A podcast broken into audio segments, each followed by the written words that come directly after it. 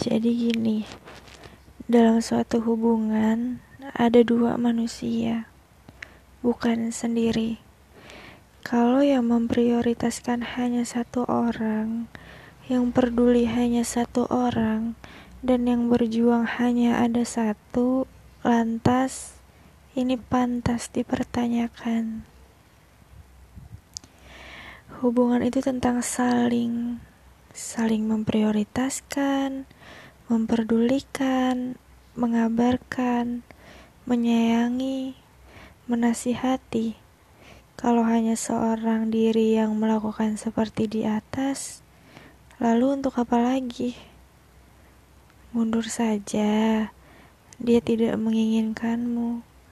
Dia juga tidak peduli kepadamu, bahkan mungkin hadirmu pun tidak dianggap. Iya kan? Sudah terlalu ba udah terlalu banyak sabar tapi ia tidak sadar. Sudah terlalu banyak peduli tetapi diabaikan. Sudah terlalu banyak hadirmu tetapi dia tak melihat. Sudah terlalu banyak juga kan tangis yang kamu keluarkan untuk orang yang bahkan tidak pernah menghargaimu sedikit pun.